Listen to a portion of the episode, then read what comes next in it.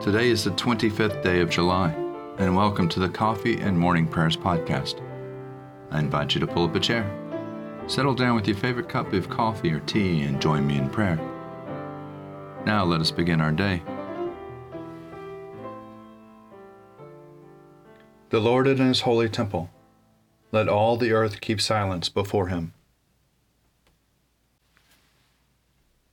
Lord, open our lips, and your mouth shall proclaim your praise. Glory to the Father, and to the Son, and to the Holy Spirit, as it was in the beginning, is now, and will be forever. Amen. Alleluia. The mercy of the Lord is everlasting. Come, let us adore him. Be joyful in the Lord, all you lands. Serve the Lord with gladness, and come before his presence with a song. Know this, the Lord himself is God. He himself has made us, and we are his. We are his people and the sheep of his pasture. Enter his gates with thanksgiving. Go into his courts with praise. Give thanks to him and call upon his name. For the Lord is good. His mercy is everlasting, and his faithfulness endures from age to age.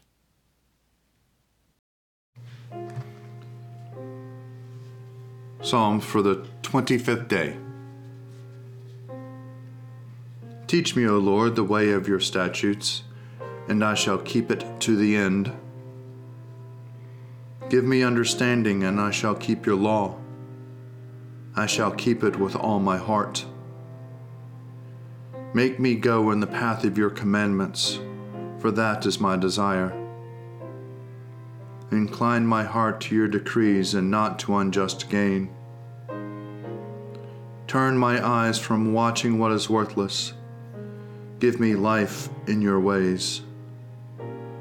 Fulfill your promise to your servant, which you make to those who fear you. Turn away the reproach which I dread, because your judgments are good. Behold, I long for your commandments. In your righteousness, preserve my life. Let your loving kindness come to me, O Lord, and your salvation according to your promise. Then shall I have a word for those who taunt me, because I trust in your works. Do not take the word of truth out of my mouth, for my hope is in your judgments. I shall continue to keep your law. I shall keep it forever and ever. I will walk at liberty, because I study your commandments. I will tell of your decrees before kings, and will not be ashamed. I delight in your commandments, which I have always loved.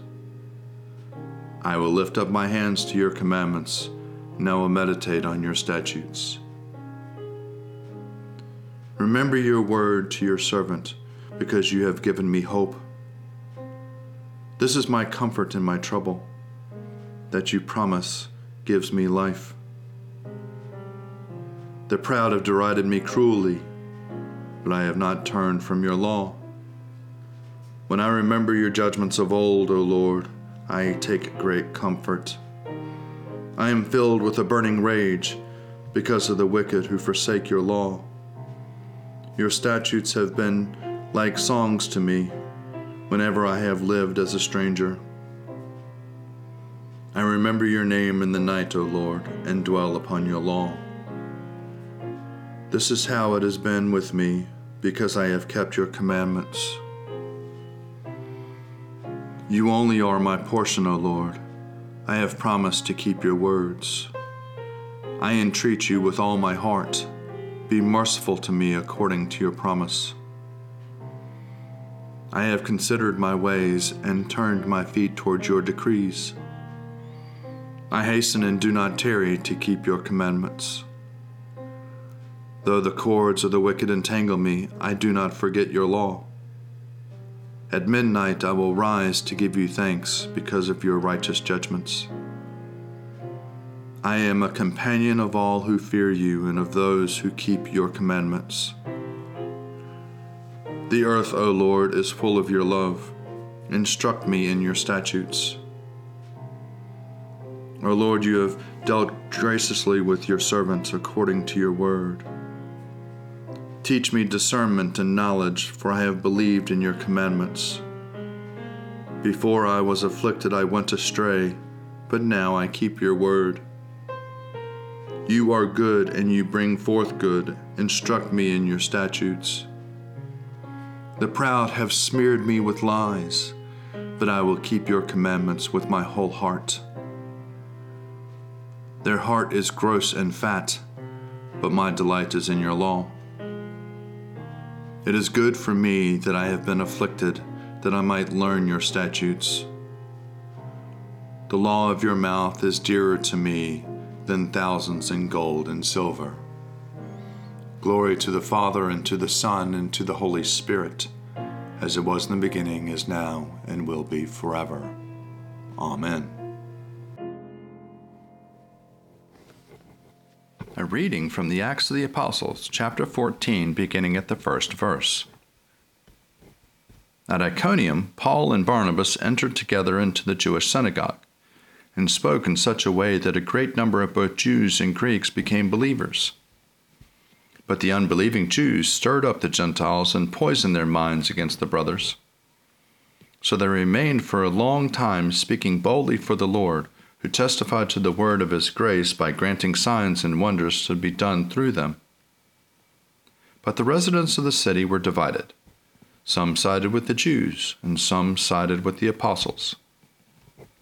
And when an attempt was made by both Gentiles and Jews with their rulers to mistreat them and to stone them, the apostles learned of it and fled to Lystra and Derbe, cities in Laconia, and in the surrounding country. And there they continued proclaiming the good news. In Lystra there was a man sitting who could not use his feet and had never walked, for he had been crippled from birth. He listened to Paul as he was speaking, and Paul, looking at him intently and seeing that he had faith to be healed, said in a loud voice, "Stand upright on your feet." And the man sprang up and began to walk. When the crowd saw what Paul had done, they shouted in the Lycaonian language, "The gods have come down to us in human form." Barnabas they called Zeus, and Paul they called Hermes, because he was the chief speaker. The priest of Zeus, whose temple was just outside the city, brought oxen and garlands to the gates. He and the crowds wanted to offer sacrifice. When the apostles Barnabas and Paul heard of it, they tore their clothes and rushed out into the crowd, shouting, "Friends, why are you doing this? We are mortals just like you, and we bring you good news that you should turn from these worthless things and to the living God, who made the heaven and the earth and the sea and all that is in them. In past generations he allowed all the nations to follow their own ways, yet he has not left himself without a witness in doing good, giving you rain from heaven and fruitful seasons and filling you with food and your hearts with joy." Even with these words, they scarcely restrained the crowds from offering sacrifice to them. Surely it is God who saves me. I will trust in him and not be afraid. For the Lord is my stronghold and my sure defense, and he will be my Savior. Therefore you shall draw water with rejoicing from the springs of salvation. And on that day you shall say, "Give thanks to the Lord and call upon his name. Make his deeds known among the peoples. See that they remember that his name is exalted. Sing the praises of the Lord, for he has done great things, and his is known in all the world. Cry aloud, inhabitants of Zion. Ring out your joy, for the great one in the midst of you is the Holy One of Israel. Glory to the Father, and to the Son, and to the Holy Spirit, as it was in the beginning, is now, and will be forever. Amen." A reading from the Gospel according to Mark, chapter 4, beginning at the 21st verse. Jesus said to those who were about him with the 12, "Is the lamp brought in to be put under a bushel basket, or under the bed, and not on the lampstand? For there is nothing hidden except to be disclosed, nor is anything secret except to come to light. Let anyone with ears hear listen. And he said to them, Pay attention to what you hear. The measure you give will be the measure you get, and still more will be given you. For to those who have, more will be given, and from those who have nothing, even what they have will be taken away. He also said, The kingdom of God is as if someone would scatter seed on the ground, and would sleep and rise night and day, and the seed would sprout and grow, and he does not know how. The earth produces of itself, first the stalk, then the head, then the full grain of the head. But when the grain is ripe, at once he goes in with the sickle, because the harvest is come. He also said, With what can we compare the kingdom of God? What parable will we use for it? It is like a mustard seed, which, when sown upon the ground, is the smallest of all the seeds on the earth. Yet when it is sown, it grows up and becomes the greatest of all shrubs, and puts forth large branches, so that the birds of the air can make nests in its shade. With many such parables he spoke the word to them, as they were able to hear it. He did not speak to them except in parables, but he explained everything in private to his disciples. Here ends the readings. O ruler of the universe, Lord God, great deeds are they that you have done, surpassing human understanding. Your ways are ways of righteousness and truth, O King of all the ages. Who can fail to do you homage, Lord, and sing the praises of your name? For you only are the Holy One. All nations will draw near and fall down before you, because your just and holy works have been revealed. Glory to the Father, and to the Son, and to the Holy Spirit, as it was in the beginning, is now, and will be forever. Amen. A reading for the Tuesday following Proper 11. It is a reading from the Treatise on the Lord's Prayer by Cyprian, Bishop and Martyr of Carthage, from the year 258. The gospel precepts are none other than instructions of God, foundations on which hope is built, firm bases of faith, fuel to rekindle the heart, guides to point out the way, and aids to the attainment of salvation. They instruct the minds of the faithful on earth in order to lead them to the kingdom of heaven.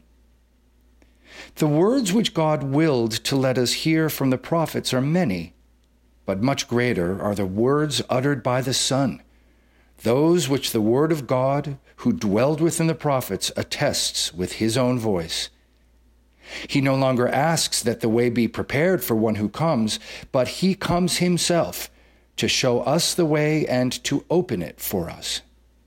Thus, we who were once blind and lacking foresight, wandering in the shadows of death, can now be enlightened by the light of grace and walk along the paths of life under the Lord's leadership and direction. Among other saving instructions and divine teachings intended for the salvation of his people, the Lord gave us the form of prayer and urged us to pray as he has instructed us. He who gave us life also taught us to pray with that same benevolence by which he has given and bestowed on us everything else. Thus, when we speak to the Father in the prayer that his Son has taught us, we are more readily heard. Jesus had already announced that the hour would come when the true worshipers would adore the Father in spirit and in truth, and he accomplished what he promised. Having received the Spirit and the truth by his sanctifying action, we can now worship in spirit and in truth through the transmission of his teaching. Indeed, could there be a more spiritual prayer than the one left us by Christ, who has also sent us his Spirit? Is there a truer manner of praying to the Father than the one which has come from the lips of Christ, who is truth? Let us pray then as God our Master has taught us, affectionate and familiar is the prayer with which we implore God in the words of God and reach his ear through the words of his Son. Let the Father recognize his Son's words when we offer up our prayer, and let him who dwells in our heart be also on our lips. And since we have him as an advocate with the Father for our sins, let us make the words of our advocate be heard when we as sinners beg pardon for our offenses. Since he has said that the Father will give us whatever we ask in his name, how much more surely will we obtain what we ask in Christ's name if we ask with his prayer as well? Here ends the reading.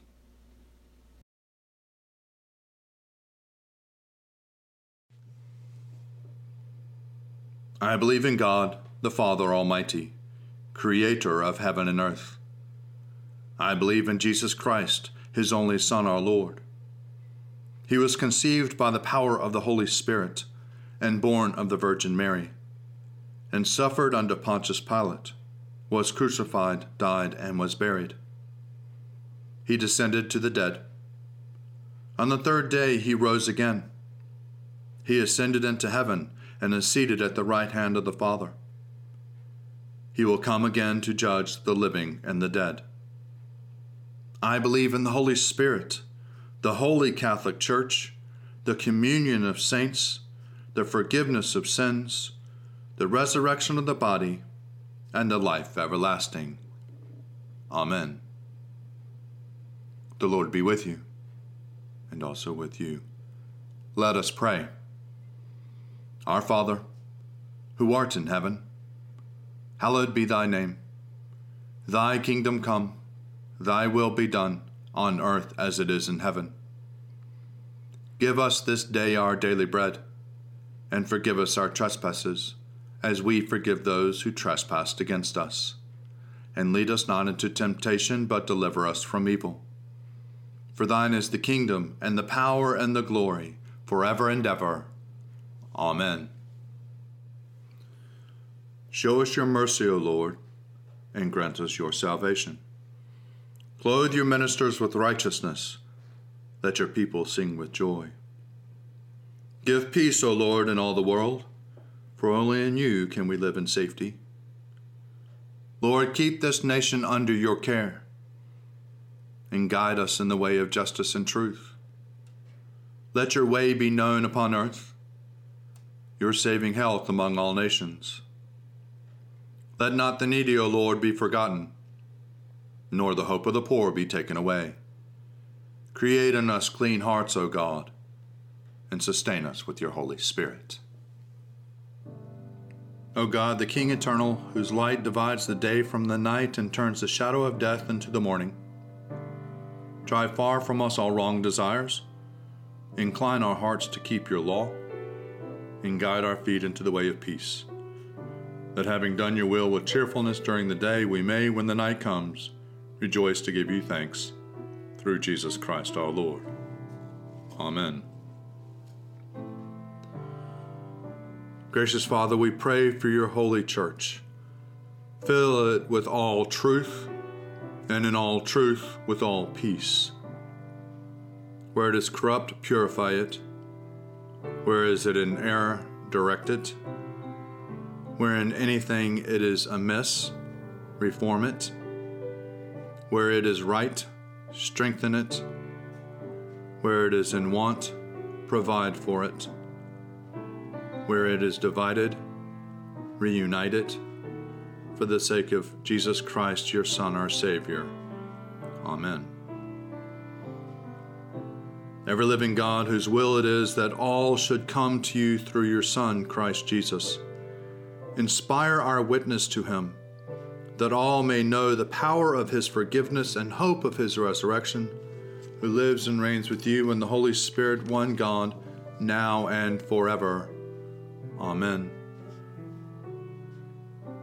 O God, you have made one blood all the peoples of the earth, and sent your blessed Son to preach peace to those who are far off and to those who are near. Grant that people everywhere may seek after you and find you. Bring the nations into your fold. Pour out your Spirit upon all flesh, and hasten the coming of your kingdom, through Jesus Christ our Lord. Amen. Almighty God, Father of all mercies, we, your unworthy servants, give you humble thanks for all your goodness and loving kindness to us and to all whom you have made. We bless you for our creation, preservation, and all the blessings of this life, but above all for your immeasurable love and the redemption of the world by our Lord Jesus Christ, for the means of grace and for the hope of glory. And we pray, give us such an awareness of your mercies, that with truly thankful hearts we may show forth your praise, not only with our lips, but in our lives, by giving up ourselves for your service, and by walking before you in holiness and righteousness all our days. Through Jesus Christ our Lord, to whom with you and the Holy Spirit be honor and glory throughout all ages. Amen. Let us bless the Lord. Thanks be to God. Glory to God, whose power working in us can do infinitely more than we can ask or imagine. Glory to him from generation to generation in the church, and in Christ Jesus forever and ever. Amen.